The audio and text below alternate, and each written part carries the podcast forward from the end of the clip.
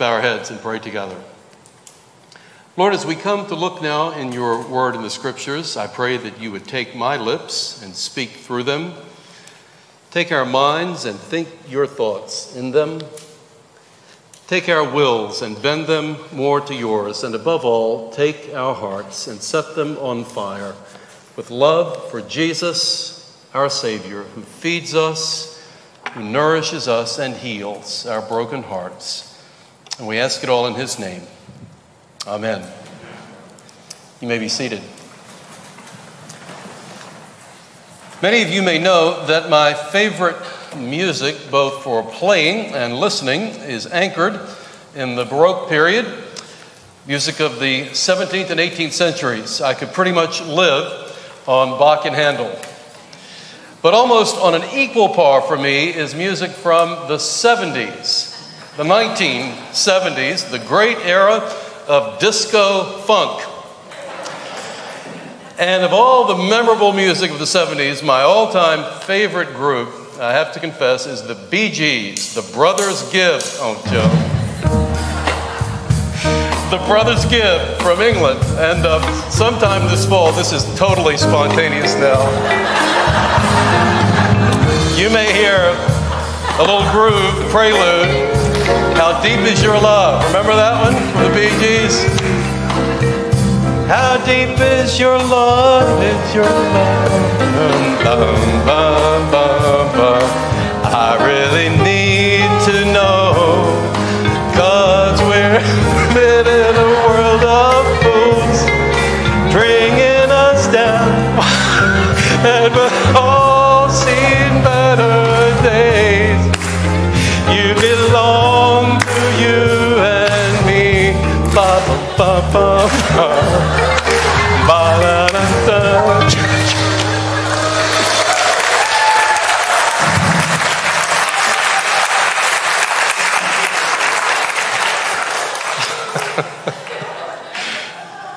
You know, you had to be really great musicians to do that kind of stuff. I mean, that, that was just. That, that just blew up out there. I, I don't. That's incredible. All right. And another of my favorite Bee Gees songs, which they wrote in August 1971, exactly 50 years ago this month, is a song that asks some questions and ends with a prayer. How can you mend a broken heart? Remember that one? How can a loser ever win? Please help me to mend my broken heart and let me live again. Today feels like a good Sunday here at Truro to pause and think about this question that's really a lot older than 50 years. It's a timeless question. It's a universally human question. How can you mend a broken heart? And in our first reading from Psalm 147, we heard a wonderful, reassuring answer to this question. It's the psalm actually appointed in the church lectionary for this morning, August the 15th, and I think it must be a God thing. This beautiful psalm is full of strong, robust verbs that tell us the amazing thing that God has done and continues to do. The psalmist tells us that our God reveals and gives, He sends, He supports, He satisfies, He strengthens, He blesses, He provides, He calls, He determines, and on and on. But the two words I love most are found in verse 3 The Lord heals our broken hearts, and He binds up our wounds. I need to hear those words today. Maybe we all do. The Lord heals, and He binds up. A wonderful reminder that, yes, there can be hope for a broken heart. There are many seasons of life when our hearts can get wounded and broken as a young child, as a young adult, in middle age, in older age, our hearts can get broken. And in our closest relationships, our hearts can get broken by our spouse or our children, our siblings, our friends, a boyfriend, or girlfriend. And then our hearts can be broken in life's losses the loss of a job, a marriage, our good health, our financial security, and the ultimate heartbreaker is death, be it sudden or prolonged or expected. Over the past 18 months here at Truro, many of us have felt our hearts breaking or broken. Over the loss of two rectors, and then in the middle of it all, a pernicious, paralyzing pandemic, bringing its own share of heartbreak and loss. At our congregational meeting last Sunday evening, I started counting the number of times the words heartbroken or heartbreaking were spoken. And by the end of the evening, it was 16 times. Our bishop has spoken those words. Our staff and vestry have spoken those words. I've spoken those words. And so many of you have spoken those words these past many months. But there is hope and good news for you and me this morning. There is hope for a broken heart because, as we heard, the Lord heals and the Lord binds up our wounds. Today, I want to do something I've rarely done in my 33 years of pastoring and preaching. Rather than give a traditional sermon with some in depth research and theological study and alliterative points, I just want to share with you some simple reflections, some personal words of testimony on some things I've learned over the years and am still learning about facing heartache and heartbreak with family, friends, relationships, the churches I've served, with life. Over my 66 years, which uh, actually hit 67 a few days ago on Wednesday the 11th. Thanks Oh, gosh. Thank you. So I'll let the Gees give us our sermon question and title this morning How Can You Mend a Broken Heart? There are many things that can answer that, but primarily for me, I found it takes time, it takes Jesus, it takes other people, it takes forgiveness, and it takes perspective. First of all, time.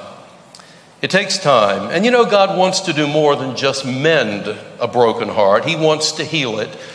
And that so often does take time. And it's a journey that we have to travel and walk through. Slowly but surely, with God at our side, we acknowledge honestly before Him the hurt and the pain vulnerably in His presence and just let it come out. Because, you know, the beginning of healing starts with acknowledging the feeling. In so doing, we can be very raw with God. And in His presence, uh, uh in quiet or out loud or gentle or agitated or peaceful or just angry, explosive, that's okay. The psalmist did that and they said, Pour out your heart to God, O people, with all of our pain and hurt, and know that He is hearing, He understands every word. Jesus speaks about this so clearly in our gospel reading we just heard from John 6, where He compares the bread given by Moses in the wilderness to the bread He gives. He says, Remember, your ancestors ate the manna in the wilderness and they died. But whoever feeds on me, the true bread, will live forever. And that's actually the prayer of the Bee Gees. Please help me mend my broken heart and let me live again. When you have a broken heart, something within us dies, and we have to identify it and let the Lord heal it so that we can live again. And Jesus offers that to broken-hearted people healing and hope and life once again. But it takes time we can't tiptoe around the pain. We can't uh, walk over it. We can't run under it. We have to walk through it. Yea, though I walk through the valley of the shadow of death, you are with me and you comfort me. Isaiah reminds us when, not if, but when you pass through the waters, I will be with you. Through the rivers, they will not drown you. When you walk through the fire, you will not be burned, for I am the Lord, I am with you. And this takes time. Secondly, it takes Jesus. And as I think about Jesus, I remember his life and I remember his death. I remember that in his life, he was despised and rejected, a man of sorrows and acquainted with grief. He came to his own, and his own received him not. The religious folk said he was crazy, others, a blasphemer, that even had a demon. And at times, even his own family had doubts about him. And during those 33 years of living, many times he must have had his heart broken. And then I remember that in his death, his body was broken when he bore the sins of the world. And he cried out, My God, my God, why have you forsaken me? A great hymn we sing at the 745 service says it so well. I cannot tell how silently he suffered, as with his peace he graced this world of tears, or how his heart upon the cross was broken, the crown of pain to his three and thirty years. And as Jesus died for us, his heart spiritually broke, I imagine, into a thousand pieces as he endured the isolation and loneliness and the God forsakenness of the cross.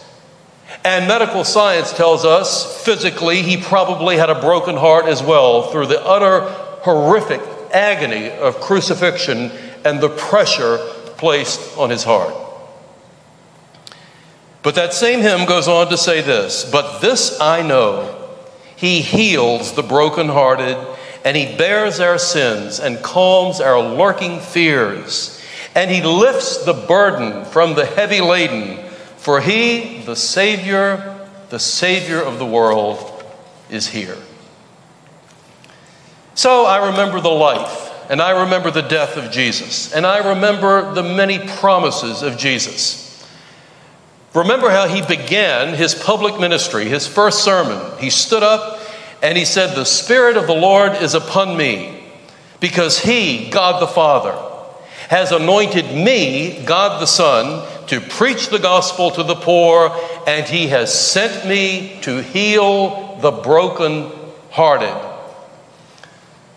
No wonder he said later, Come unto me, all who are weary and heavy laden and in me you can find rest for your souls. Then there are many of God's promises in the Old Testament.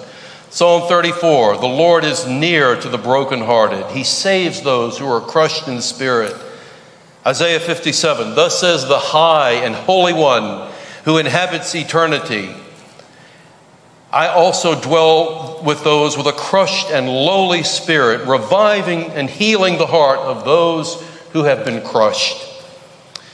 And as I remember Jesus, I remind myself and all of us that even though God may seem so far away, He has promised to be with us, never to leave us or forsake us. He is Emmanuel, God with us.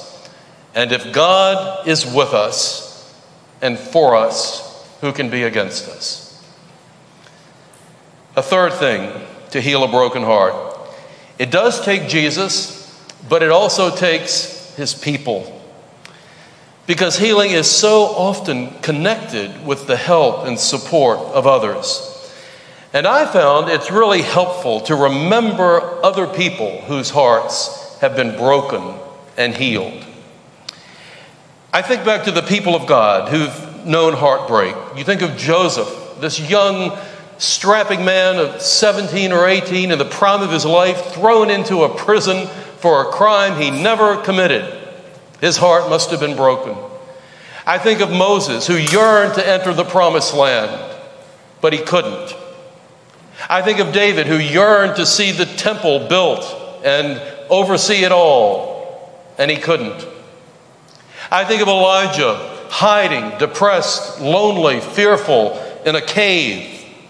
I think of the Apostle Paul, who said he was so burdened and exhausted, he even despaired of his own life. I think of C.S. Lewis, who said after his wife died, It was as though I could hear the door closing behind me and the lock being double bolted.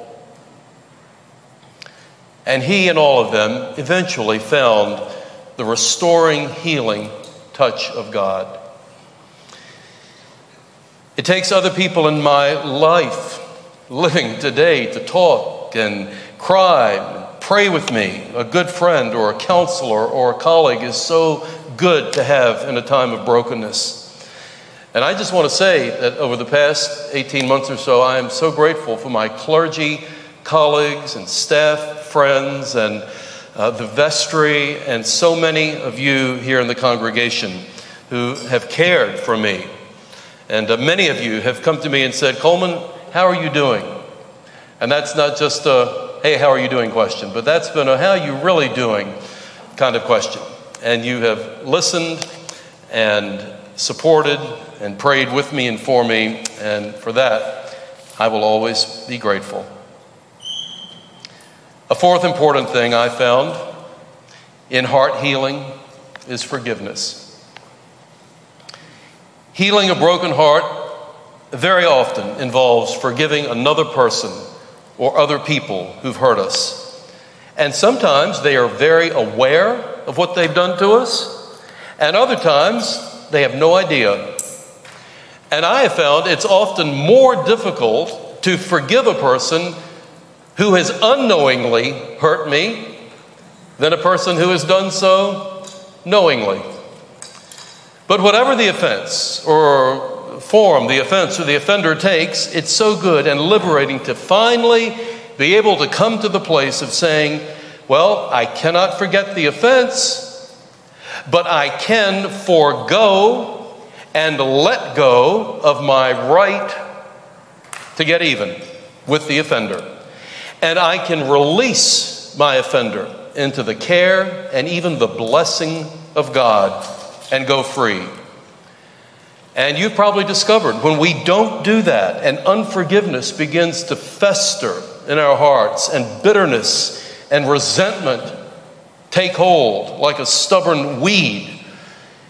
You know, it's like holding on to a burning coal while our offender is oblivious, and we end up with third degree burns on our palms because we just can't let go of the cold?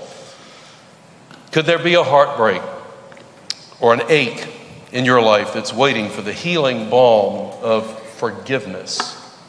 It's a gift to yourself. As we've heard so recently in Ephesians, be kind and compassionate to one another, tenderhearted, forgiving one another, just as in Christ God has forgiven you. So there's time, there's Jesus, there's others, there's forgiveness, and last of all, there is perspective. Acknowledging that in my pain and brokenness, I can't really see, usually, the bigger, fuller, clear, clearer picture that only God can see. I am not God, and I don't know what He alone knows. And so I have to ask myself, what circumstances am I not aware of?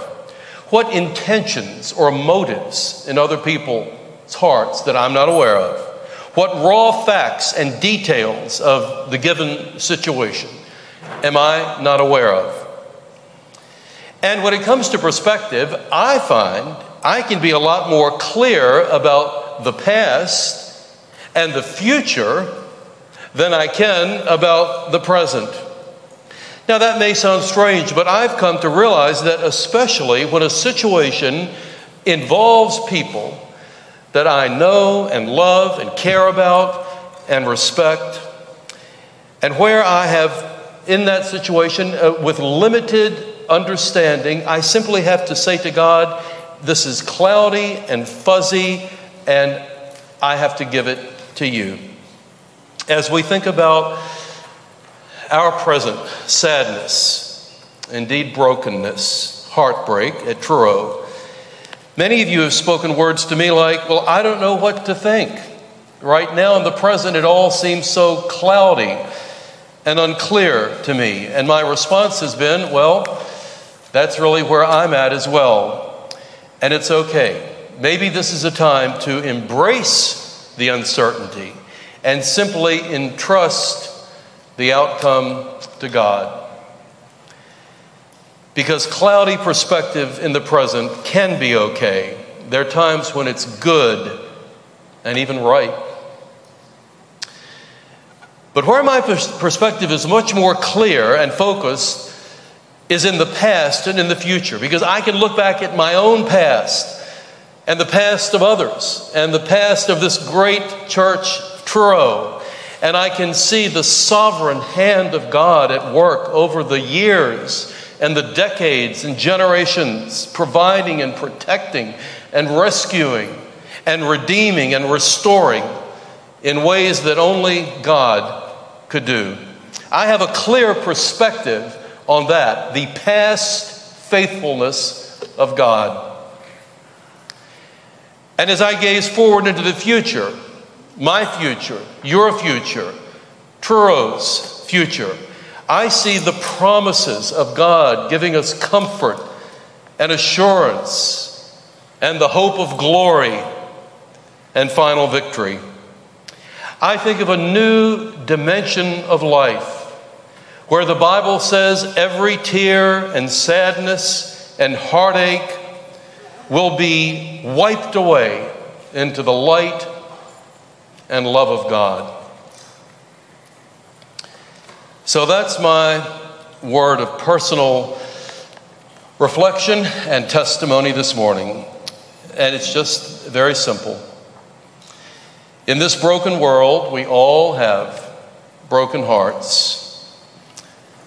How can we heal a broken heart?